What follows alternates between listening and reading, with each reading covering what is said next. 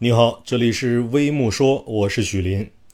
大 S 徐熙媛与汪小菲的离婚闹剧持续了一年，双方各执一词，你方唱罢我登场。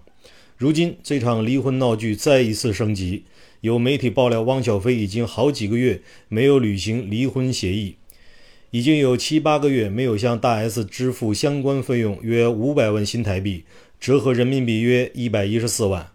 为此，大 S 向法院提起诉讼，申请强制执行。法院受理后同意了，这对汪小菲是十分不利的。他在台湾有一些资产可能会被拍卖。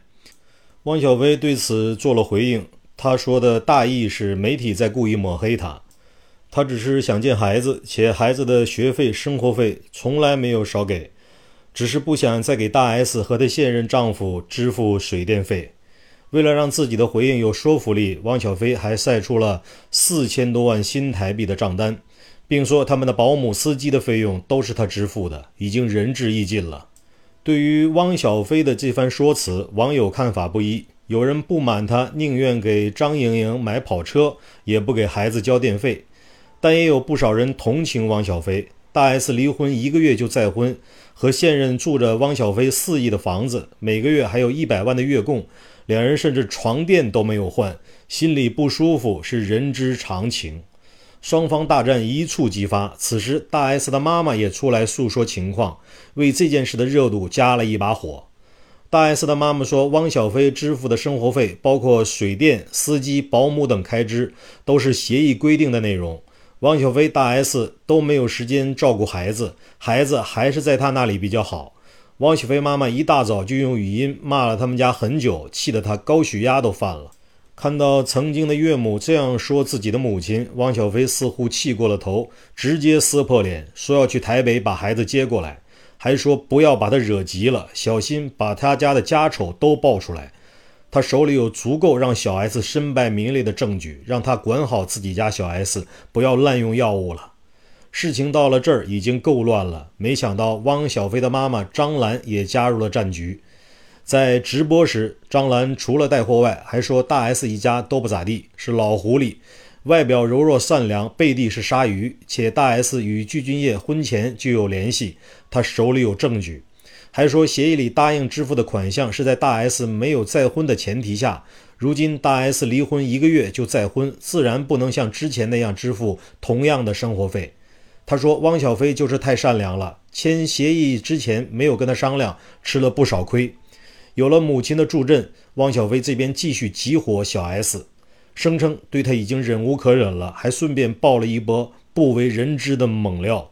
第一，小 S 一家的事都是靠他兜底，前妹夫在外花天酒地，不管家里。第二，小 S 利用大 S 和现任姐夫具俊晔热度炒作，疑似有不光彩的事。第三，小 S 没有医嘱，通过不正当手段获取某一些安定类药物。这类药物会让人情绪亢奋，如喝醉酒一般，有时会大笑或者大哭。这波猛料一出，网友惊呆了。之前小 S 在直播时醉酒大哭，就惹得网友怀疑，认为她情绪状态很不正常。现在来看，汪小菲的爆料似乎不是空穴来风。事情发展到这个阶段，双方显然已经撕破脸。一直沉默的另一位主角大 S 终于发声了。大 S 的大致意思是，他当初是为了保护汪小菲及其家人才没有公开离婚的原因，一直是希望好聚好散，并保证此生不出恶言。孩子是双方共同监护，他没有独占孩子的意思。孩子们也期待明天能见到爸爸，希望汪小菲不要情绪化发言。大 S 的声明一出，立刻给了网友不一样的观感，不少网友称赞他情商高，处理的得体有风度。而汪小菲对此事的处理方式则显得不够洒脱，也有网友理解汪小菲，毕竟大 S 一家混迹娱乐圈几十年，对于公关方面驾轻就熟，不是汪家可以比拟的。在争取舆论方面，肯定比不了徐家。